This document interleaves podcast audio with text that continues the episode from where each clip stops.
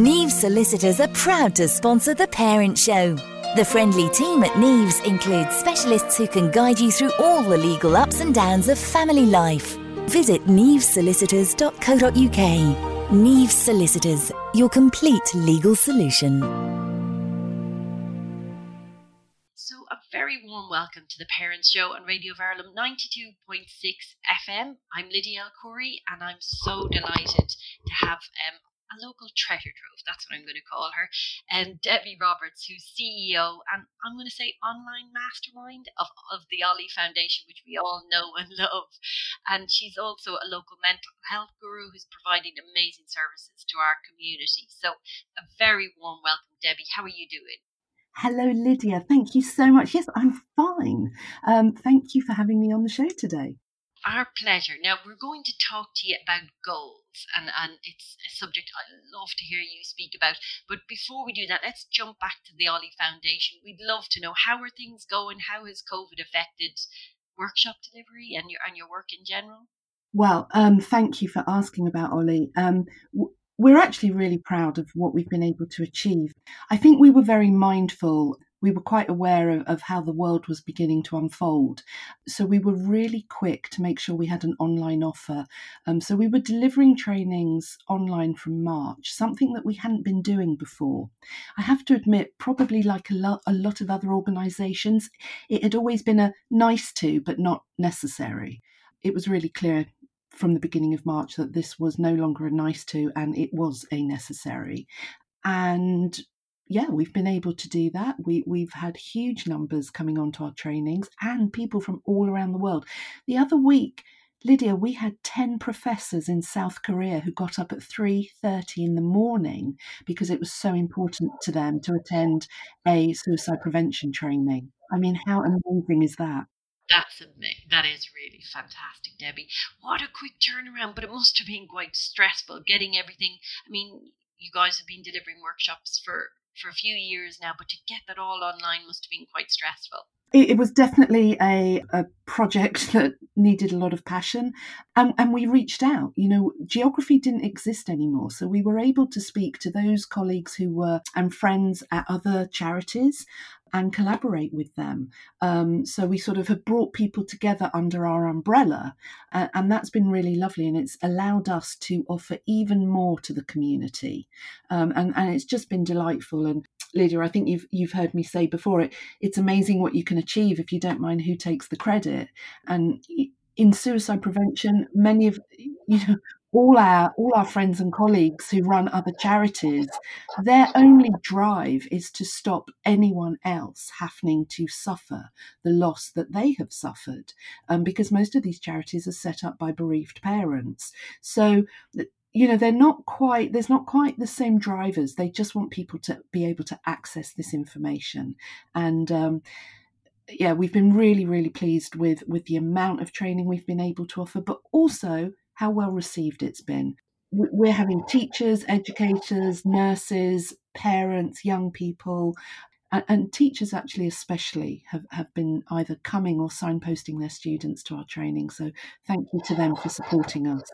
That's brilliant. It's so so great to hear that, Debi. And I love the sentiment behind it. You know, as long as nobody's interested in who takes credit, you know, we we all that's that's a good thing for all of us to think about you know in, in particularly in times like this it is a global pandemic you know we've never ever kind of experienced what we're experiencing now and hopefully we'll never experience it again but yeah lovely lovely sentiment well, I would say, Lydia, it really leads us into what we're going to be talking about today. Because if you're clear what your goal is, and our goal is to prevent people's health, mental health deteriorating and for overwhelm and to prevent suicide. That's the goal. So everything else is really irrelevant. And that's why we were able to work so quickly and collaborate with others who shared that goal and, and get the job done. Brilliant. And that is a that is a perfect segue exactly into what we wanted to talk about. So tell us what goals are and tell us why they're important.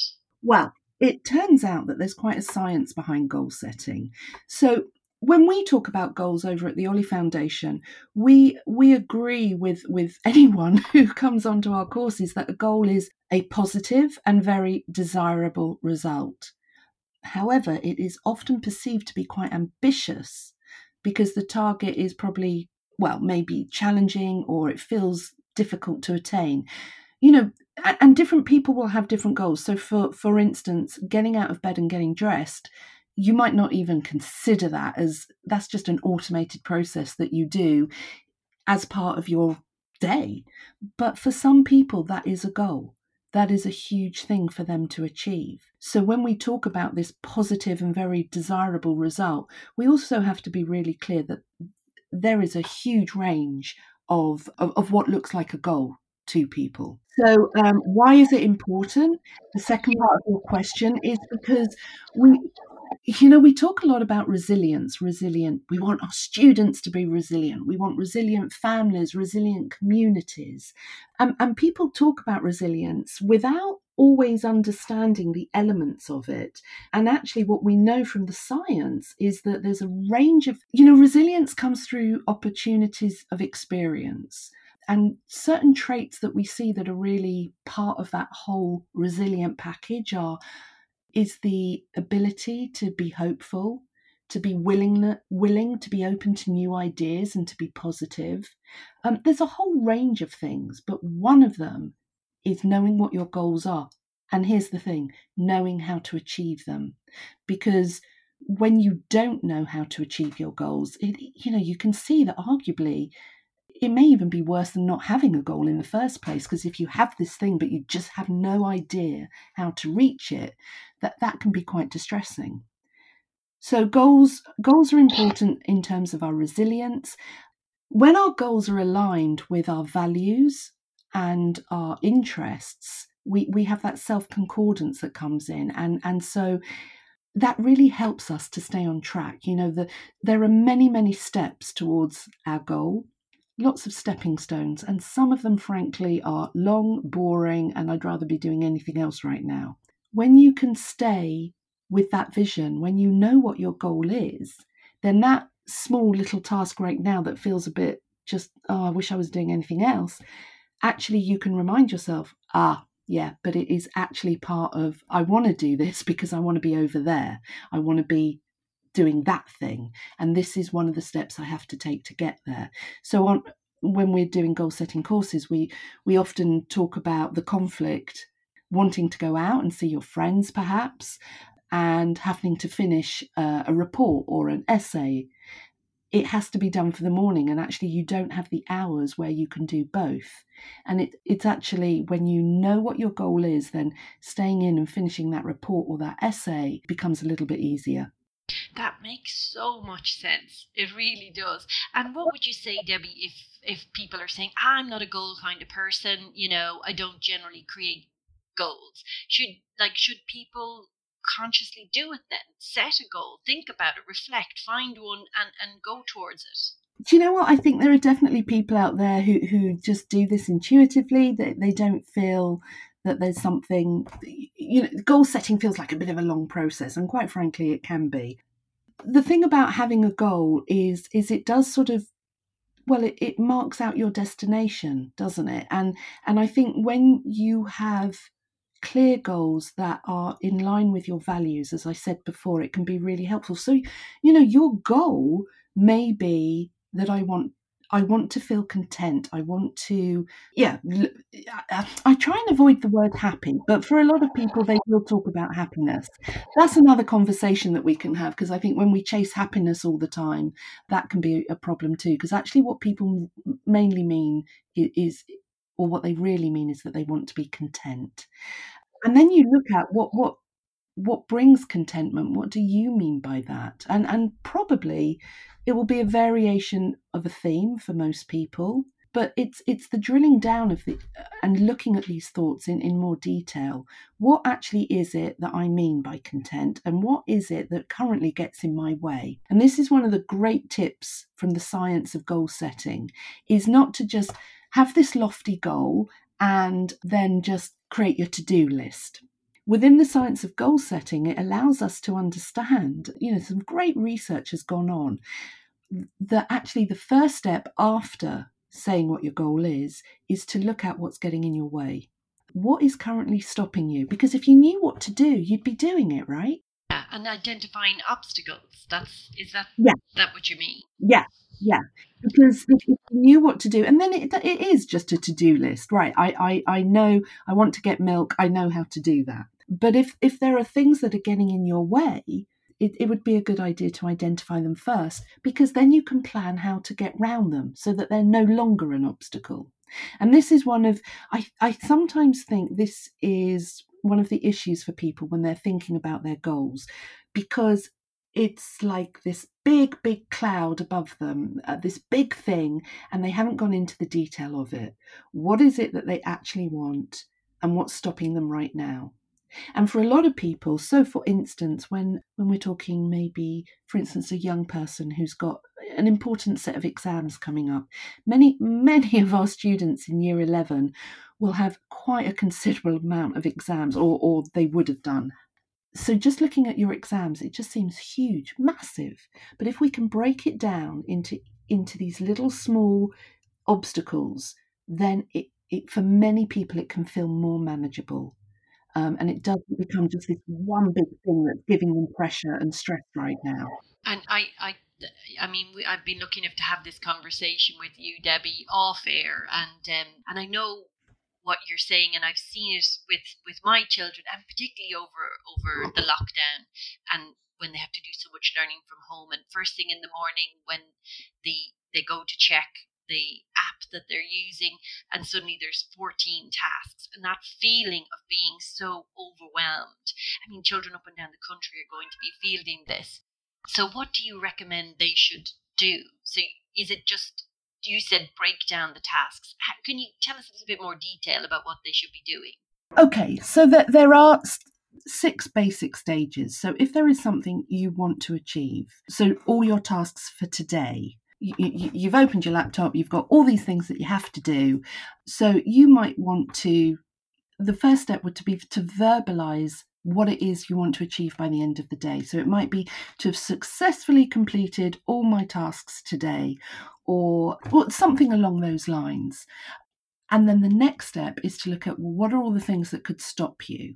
So that might be, well, I don't I don't have enough time or I and and what is it about not having enough time? Because here's the thing people can write in shorthand. They know what they mean but they just summarize that obstacle with a word like time.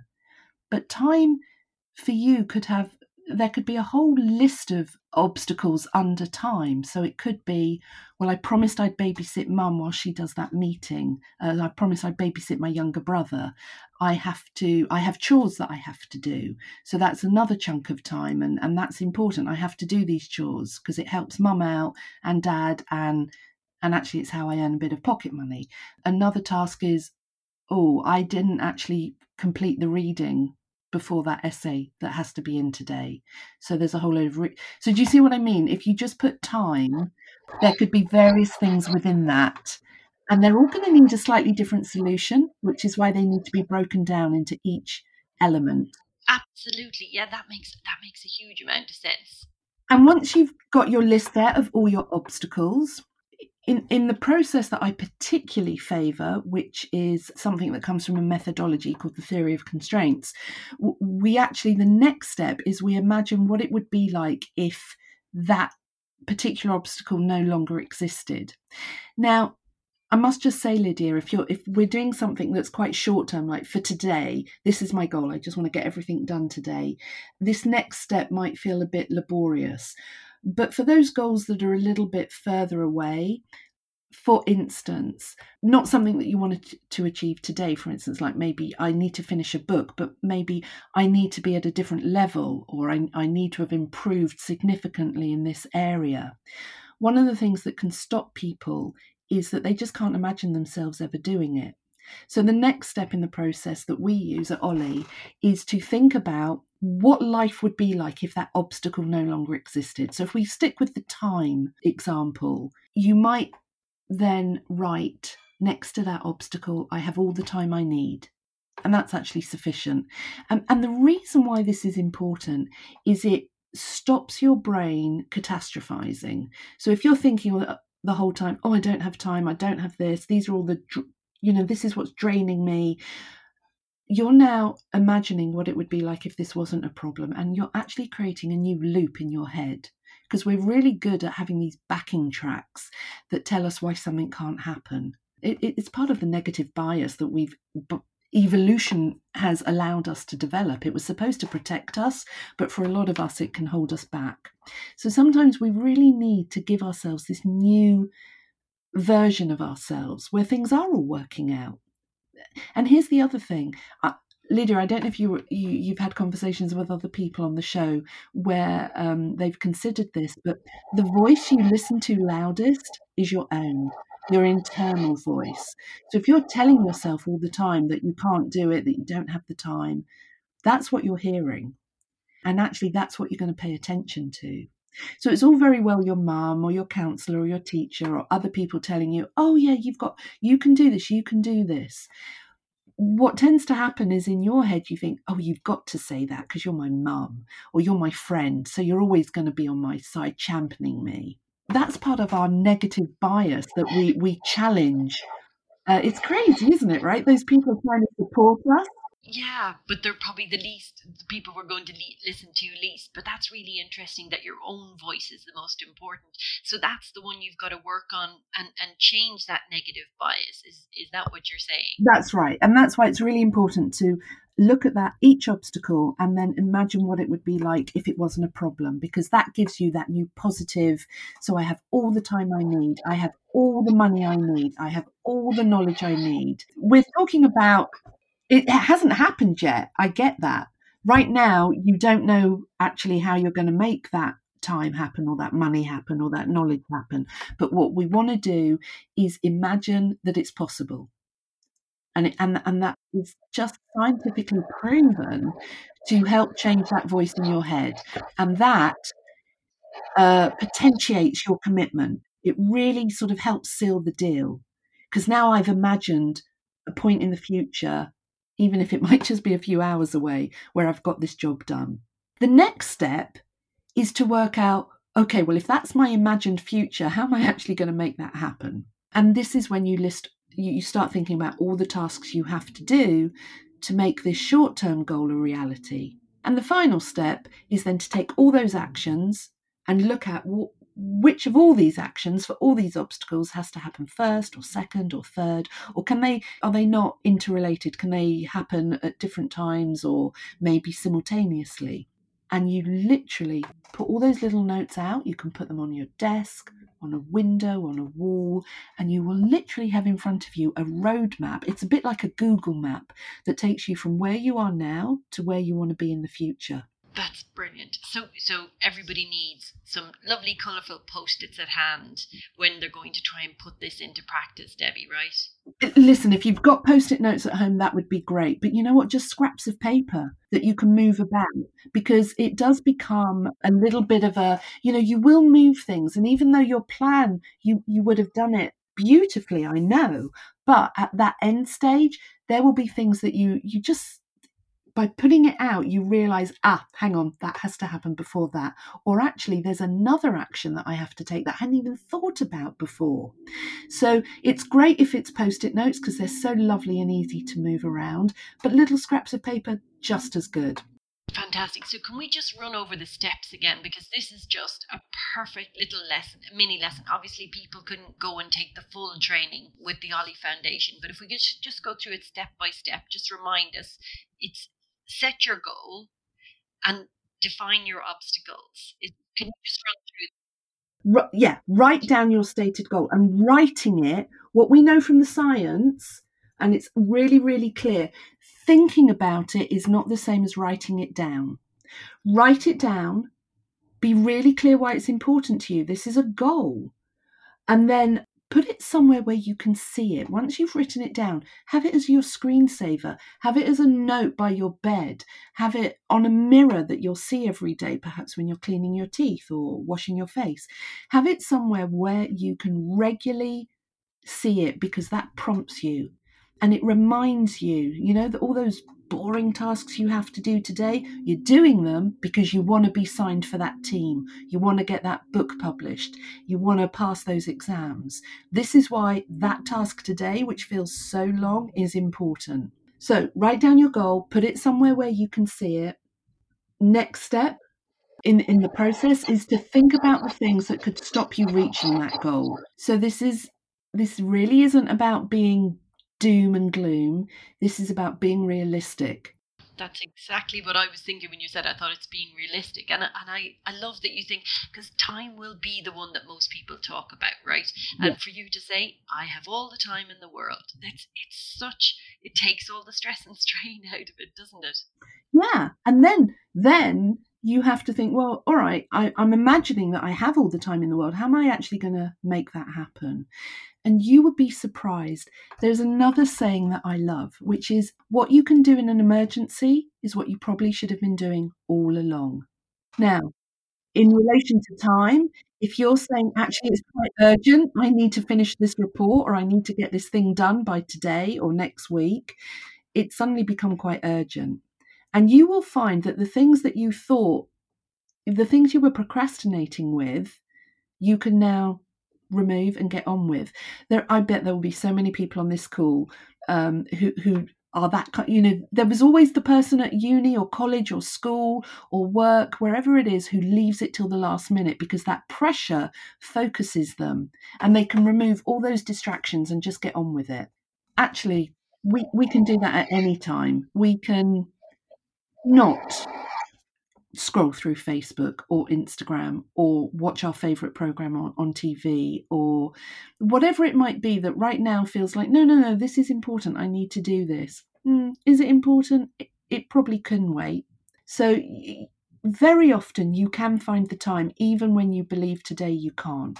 So, write down your obstacles, plan how you're going to overcome each one of those obstacles because for the most part they will be able to be overcome I will just say if you find something that, that you just cannot find the solution for, it might be that the goal you're working on just needs to be pushed aside for today.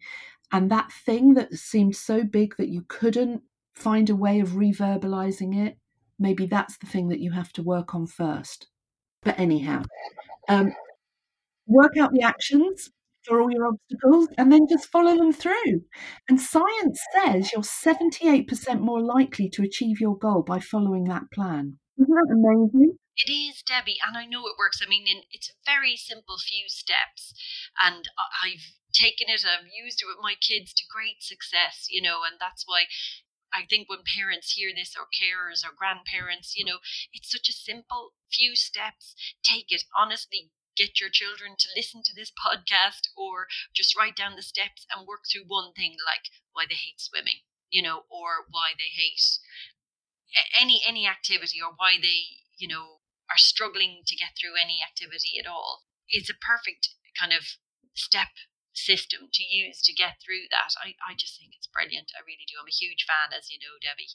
But I, I see, I know we've taken a lot of your time now, and I think just brilliant advice there. Thank you. Well, I would just like to say one more thing. When when you talk about, oh, I hate swimming or I hate reading or I, whenever we put I hate something, hate is a term that covers up all sorts of things, and usually along with hate or underneath hate is fear or embarrassment or shame or a whole host of other things a fear of loss of something maybe a loss of pride or if you, if someone's saying I hate something, there is definitely work to be done. There will be a number of obstacles. Well, what do you hate about it? What is it that concerns you about this? So, anyone who's got a child who's saying, "Well, I just hate that," find out why they hate it. You might be surprised. They might have a genuinely good reason to hate it, but they might also be creating obstacles that you can help them overcome. Brilliant. Sound advice. Debi Roberts, thank you so much for for joining us on the Parents Show and for sharing your sharing your wisdom. That's really helpful, particularly at a time like this when so many children are learning from home and they need to kind of figure out how to get through these tasks. It's actually a great opportunity to put this into place and to teach this little technique, isn't it? Absolutely. And and for anyone that would like to know more, our workshops are online. They're they're free for you to attend. So please join. Just check out the Ollie Foundation website and you should find all the information you need. Fantastic. Debi Roberts, thanks a million for joining us on the Parents Show. Ah, oh, Lydia, thank you. A very warm welcome to the Parents Show on Radio Verulam 92.6 FM. I'm Lydia El Khoury. Good evening. I am Seema Barker.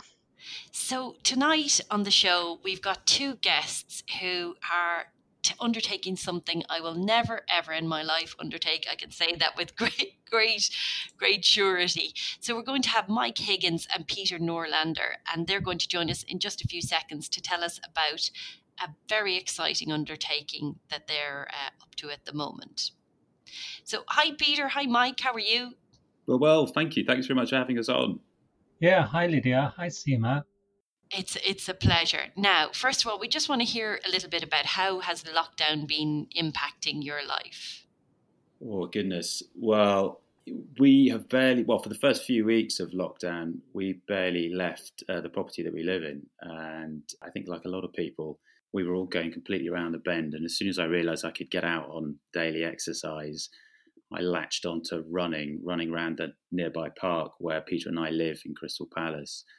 And that has been a lifesaver. So getting outdoors has got me through lockdown and our whole family. Yeah, I think that's that's so true. You know, I mean, it's we're all going a bit stir crazy. Progressive. This is day. I've stopped counting. The last day that I counted was day eighty something.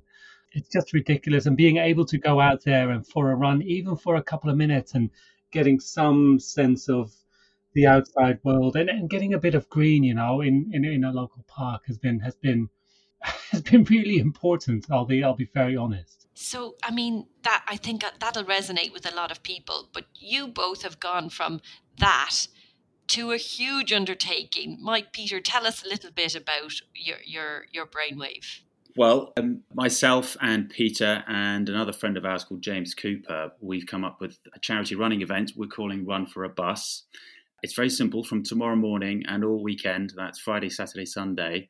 We and lots of other people all around London will be running along a bus route to raise funds for bus workers who have been affected by COVID 19. I don't know how well it's known, but 33 bus workers, including 29 bus drivers, uh, have died in the pandemic.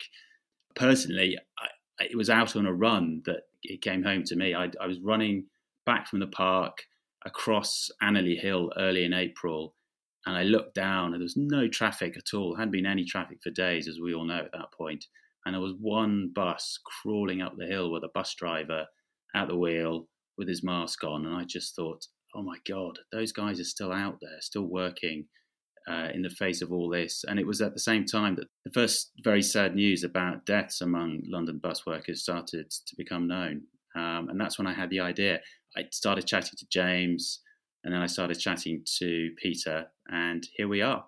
I think that's a I think that's a really interesting point that we have all been thinking a lot about NHS workers and you know when we think about that term key workers, probably for most of us, bus drivers don't you know jump to the forefront of our minds. So that's great that you're flagging that and and you're right that there've been some terrible deaths you know for for bus drivers. So that's fantastic. So once you had that idea what was the next step then?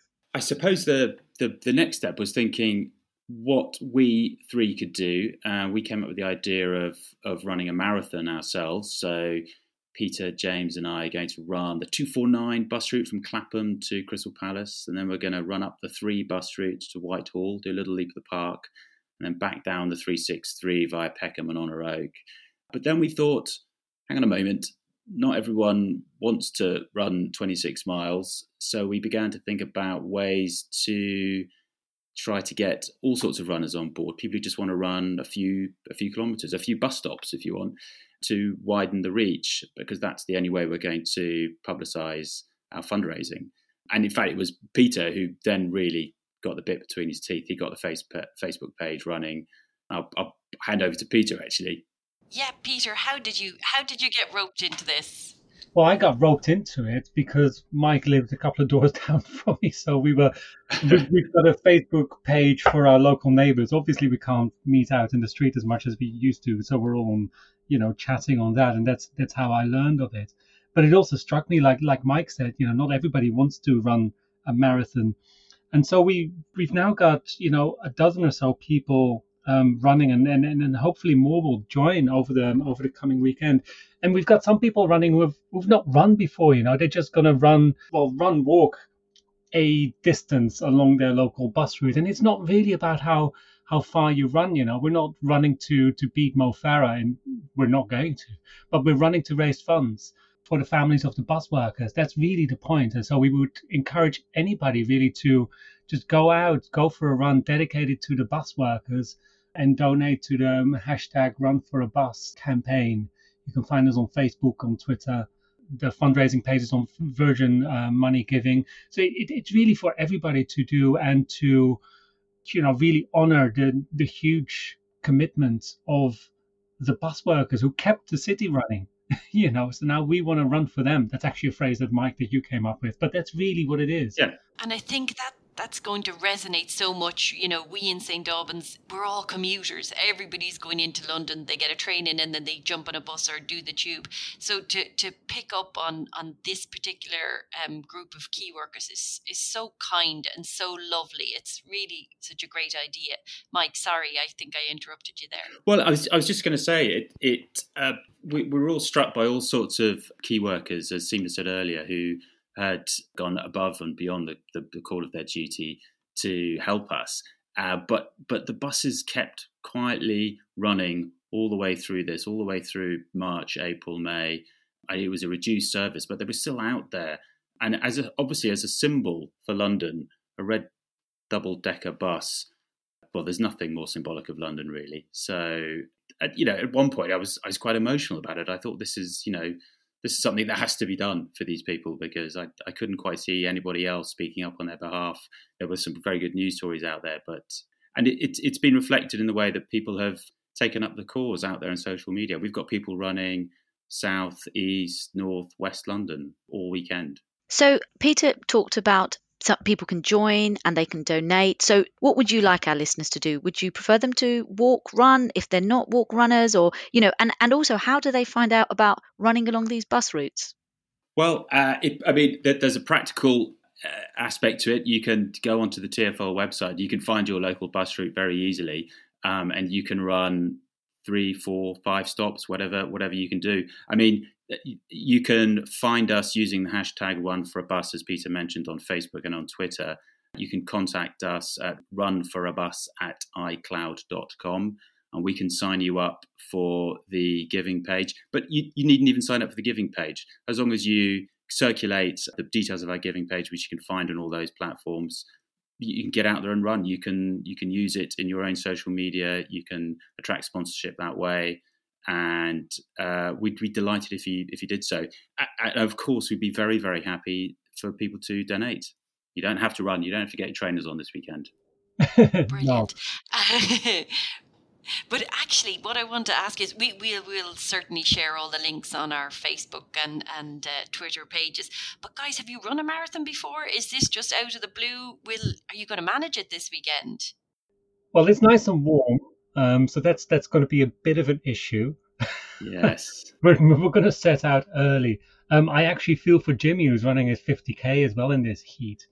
We'll we'll we'll, we'll, we'll bring enough um, drink and and water, and we'll we'll manage, right, Mike? We'll manage. Yeah, we'll be okay. We we've run we've we've run marathons before, and we know you know not to go out too fast. And as Peter said, we're going out early in the morning because I, I with every degree it goes above fifteen or sixteen degrees, it becomes pretty horrible hard work. So, and we we're not we're going to be running nice and gently. We also want to we want to engage with you know running on bus streets to to engage with bus drivers, wave, get waves back, get honks from them We've got uh, people we're going to be meeting along the way. We're going to be sharing lots of media, uh, lots of pictures on, on social media. We, we want to make it a, a, a fun occasion, a, a, bit of an event to kick off the whole weekend. And then, as much as possible, we're going to be supporting other runners all around London, joining them where we can, and and supporting their efforts. Yeah, and it really is all around London. So we're, we're we're running in in southeast London where we happen to live, but you don't have to join us on these bus routes. You know, buses run all over London, right? So just run run locally. Get your kids. Go for a go for a ten minute run. It's a nice bit of exercise, and um and dedicate that to the bus workers. Hashtag run for a bus. So that uh, that's all really inspiring. Any kind of last words that you might have for encouraging somebody who who loves the idea but hasn't really put on a pair of trainers and run before and is happy to donate but thinks actually I would quite like to. What what would be your work you know what's your one tip that you might give to somebody who's never really run before? Oh take it slow take it very slow. I remember the first time I went for I, I took up running only a couple of years ago and I couldn't run a mile the first time I went out for a for a run after half a mile I was just out of, out, out of breath I was you know I thought I was going to die so just take it slow take it easy enjoy it just just make it 5 minutes don't worry about it yeah. And Mike? Yes, you could walk for a bus. I mean, you could. I mean, uh, people always say when you start running, you you run a little bit, walk a little bit, run a little bit, walk a bit. It, you can do that. You can do a fast walk along your high street between a few bus stops, and that's that. That'd be fantastic. That's an achievement. And if that gets you, you know, through these latter stages of the lockdown, if that gets you out and about more, and if you think I quite enjoyed that and I'd like to run a bit more, well, fantastic. You know, you know, we'd love to hear stories about people taking up running as a result of this. Yeah, and and and if you're on on public transport this weekend, just um, you know, say a couple of words of appreciation to the bus driver. Do you remember how you know? Yeah. We used to say thank you to the bus driver when you cut off. We don't really do that anymore. We should start doing that again. Yeah, that's a lovely point. Yeah, sounds like a lovely plan. So just it, remind remind our listeners. So it'll be on Saturday and Sunday. People will be running throughout the whole weekend and, right? and and Friday. we're running Friday. from tomorrow. Yeah, we're going to be up. We're going to be up tomorrow morning at dawn on the road by seven, Fantastic. Finishing kind of mid morning in Crystal Palace bus station. And yes, and the people will be going all, all, weekend. Brilliant. And what's your dream scenario, Peter, Mike? What, what, how much would you would you love to raise? Oh, gosh, we'd love to raise. We, to 10,000 would be fantastic. Everything goes to the transport. That would be amazing. Look after the bus um, workers' families. Yeah, you know, every, but also every penny counts. It's all, it's all good. it really does. And and as we say, it's it's you could be a bus driver affected by COVID and and apply for a for a grant from the Transport Benevolent Fund, or you could be in the very unfortunate situation of of being the family member of a deceased bus driver, and you can apply for grants. So, um, and they are dedicating a, a, specific fund for this from the money that we raise. That's you couldn't get a better cause, really. Fantastic. Listen, Peter, Mike, we wish you the very, very best on your marathon and fundraisers, and maybe you'll pop back and let us know how you get on. Oh, we'd love to. Thank you very much. Yeah, yeah. Best of luck. And and you, so the two of you, please go for a run as well. Yes. Are you volunteering? I think this is volunteering, isn't it? Yeah. I promise. Yeah. There are. There, okay. We don't have red buses in St Albans, but we will. We'll find a bus route and we'll definitely do it. Uh, okay. For you. Accept Thank the you. challenge. Welcome aboard. Brilliant. Thanks a million, guys. Great to talk to you. Thanks, Seema. Thanks very much, Lydia. Okay. Good luck. Thanks. Bye bye. So I'm really pleased um, to have Rosanna Rafel Rix joining us on the show this evening. And she is a Policy and External Affairs Manager at the Anti Semitism Policy Trust. Hi, Rosanna. Hi, Lydia. Hi. How are you doing? I'm doing well. How are you? Yeah, all right. Crazy times. We're I mean, we're we're all trying to get our head around COVID and that's why we really wanted to speak to you um, about your experience. So you work at the Anti-Semitism Policy Trust. Tell tell us a little bit about what you do. Um, so, we are the Anti-Semitism Policy Trust, and our mission is to educate and empower parliamentarians, policymakers, um, opinion formers, and other stakeholders to address anti Semitism. So, we work with all different parties in government, uh, in parliament at the moment.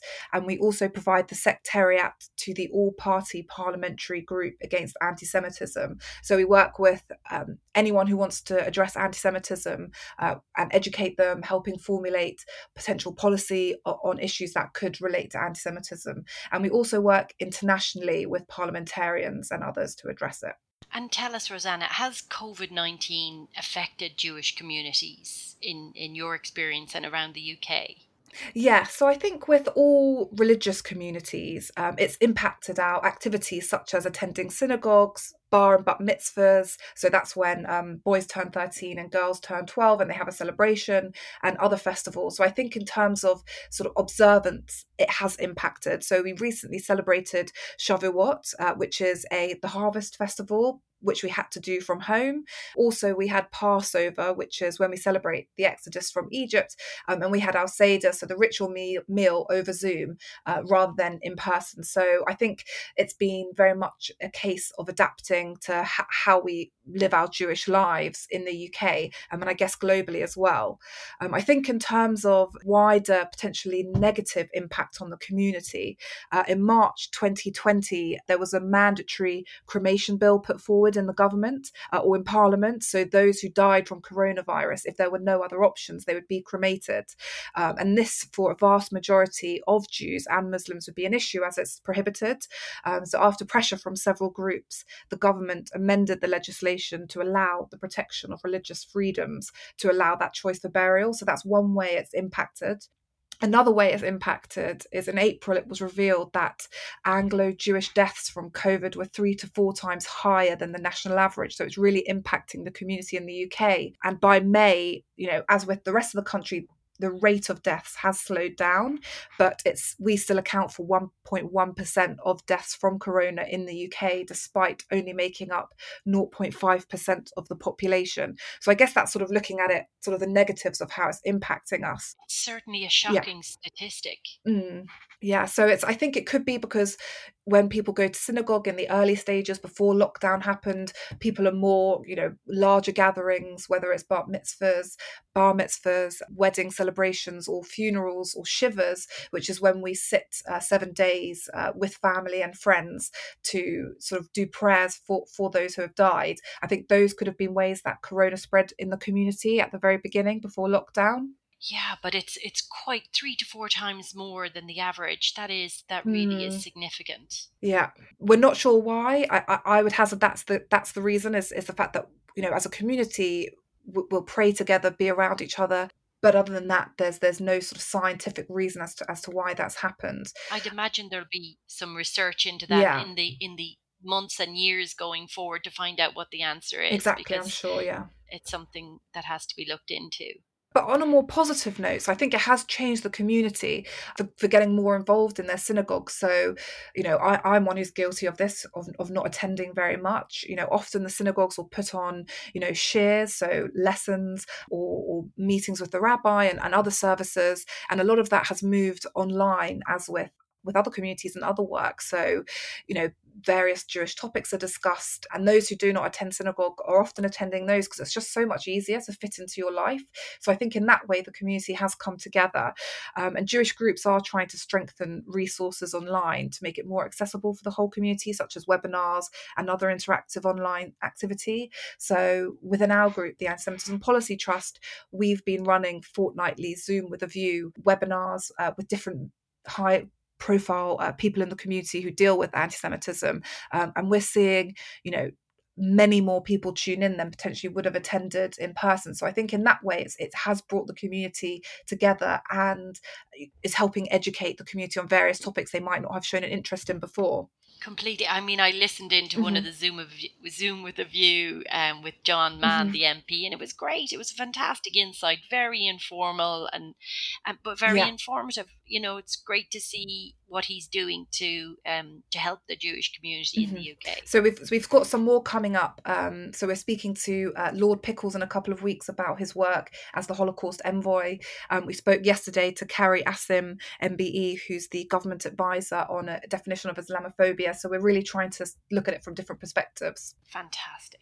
And so silver linings, there are yeah. there are a couple of silver linings in in the whole COVID 19 but has has anti-semitism risen in your opinion over the whole corona lockdown? Well we don't monitor levels of anti-semitism but i suspect we will see a rise in anti-semitism that has taken place online uh, on social media as opposed to uh, levels of verbal abuse on the streets violence graffiti um, and other damage and desecration and i think this is will just be simply because people are stuck at home in lockdown they can't go out so they don't have those potential opportunities to engage in anti Semitism outside.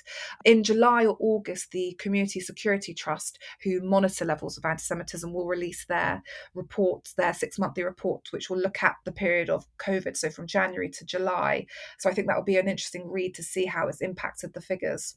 It certainly will. I mean, and I can, uh, I mean, I can imagine that what will what will transpire is a rise in stereotyping. Would you say? Do, I mean, is that something you've seen anecdotally? I know it's not what the Anti-Semitism Policy Trust does, but ha- have are people in your community or the wider community speaking about old stereotypes, narratives, tropes mm-hmm. coming back again? Yeah, so I definitely think there has been um, anti Semitic scapegoating during this crisis. I mean, people often look for somebody to blame. Um, of course, with coronavirus, there has been a rise in anti Chinese messaging online, and, and they have been the focus. Um, but Jews have been blamed for pandemics in the past, such as the Black Death, the, the bubonic plague. Um, and in the 20, 20th century, they were blamed for the Jewish community was blamed for typhus and measles outbreaks, you know, in, in the United States. So blaming and scapegoating Jews, uh, this is a continuation of the trend. Um, the Anti Defamation League, who deal with anti Semitism in America, and the Community Security Trust, who I mentioned mentioned before in the UK have outlined how it has manifested. So they're seeing that people are discussing that the virus is real, but Jews have manufactured it. Um, others have said that it's fake and it's a Jewish conspiracy.